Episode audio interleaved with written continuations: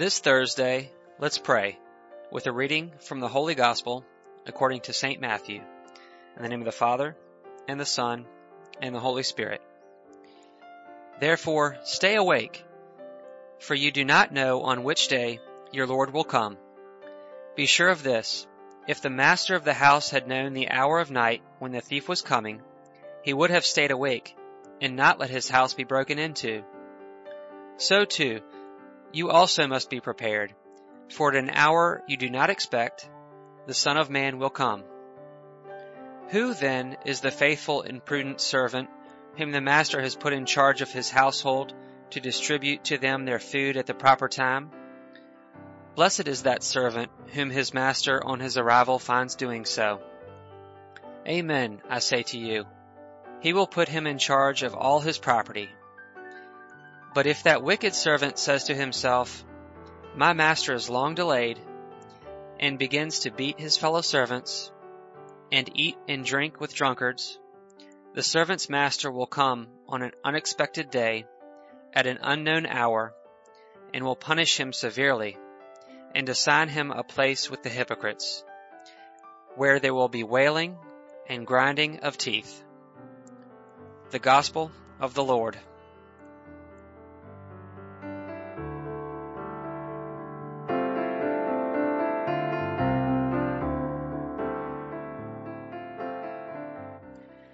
Don't get tired. Don't cry. Don't get sad. We say many a time. Don't get depressed. Smile a little bit more. Get yourself together. And so many more phrases that we use daily, certainly with good intentions, but which can turn into sort of decrees to either inspire or suppress feelings. And the truth is that feelings and emotions are not ruled by decree. On the contrary, Feelings are felt. They come and go. They're often fleeting. They don't always depend on us. And what we have to do is recognize them, accept them, and know what to do with them. It's good to have someone who cheers us up, someone who wants to help us. It's nice to care for others, and it's nice to help and comfort them. But it's also nice to wait on others, and to understand that not everybody feels and lives things in the same way. We all live and experience things, life, faith, as we can, with the tools we have at hand. It's impossible not to feel things. It's part of life. We aren't robots. We're flesh and blood, and having faith doesn't mean not feeling anything. On the contrary, it's learning how to feel and accept what happens to us, overcoming it if possible, offering it if there's no way out. Just like Jesus did. He smiled, he rejoiced, he got sad, he got angry, he worried, he cried, and so much more. Peter recognized who Jesus was. Simon Peter said in reply, You are the Messiah, the Son of the living God.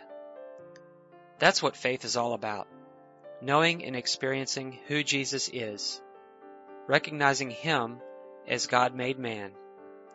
Having faith is not necessarily knowing or doing a lot of things. It isn't about being perfect or not feeling anything. No, faith is none of that.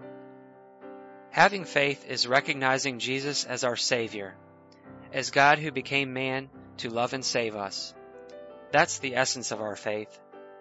Thousands of things can be said afterwards, but in the twilight of our lives, Jesus still wants us to recognize Him for what He is, not to present Him with an inventory of everything we have done.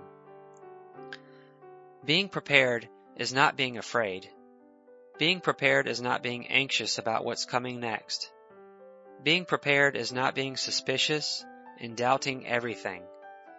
It's being ready for the coming of Jesus, for seeing it, and seeing the coming beforehand. Many things worry us and keep us awake at night. There are many situations every day which make us lose the peace and tranquility of faith. Why would that be? Why do we lose our calm and our temper so easily? Why does the horizon get cloudy when we had it so clear until yesterday, and all of a sudden we see everything black? Well, there may be many answers. One of them has to do with what we talked about at the beginning feelings and emotions. We're human beings. We're weak, and we aren't always the way we would like to be. Many things are due to situations that are external to us and disturb us, but other things have to do with ourselves, with our lack of fidelity and foresight. How? Who then is the faithful and prudent servant whom the master has put in charge of his household to distribute to them their food at the proper time. We are servants to others, the gospel says, and when we forget that, we lose focus.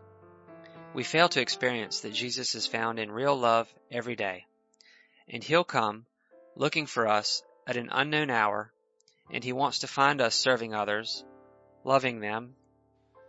Hence Mother Teresa's beautiful phrase, a life not lived for others is not a life. In the end, having foresight means being prepared to love. Love now. Don't wait. Blessed is that servant whom his master on his arrival finds doing so. Loving others is our job. It's our occupation. We find happiness by doing something concrete, silently for others. He who lives this way lives fearlessly, can find Jesus from now on and will long to meet him one day when he comes.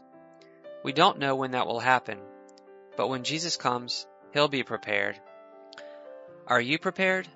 Are you anticipating his coming? Do you long for it? Rather, are you loving others? Are you doing something for someone else? Are you living to serve? Or are you living for others to serve you?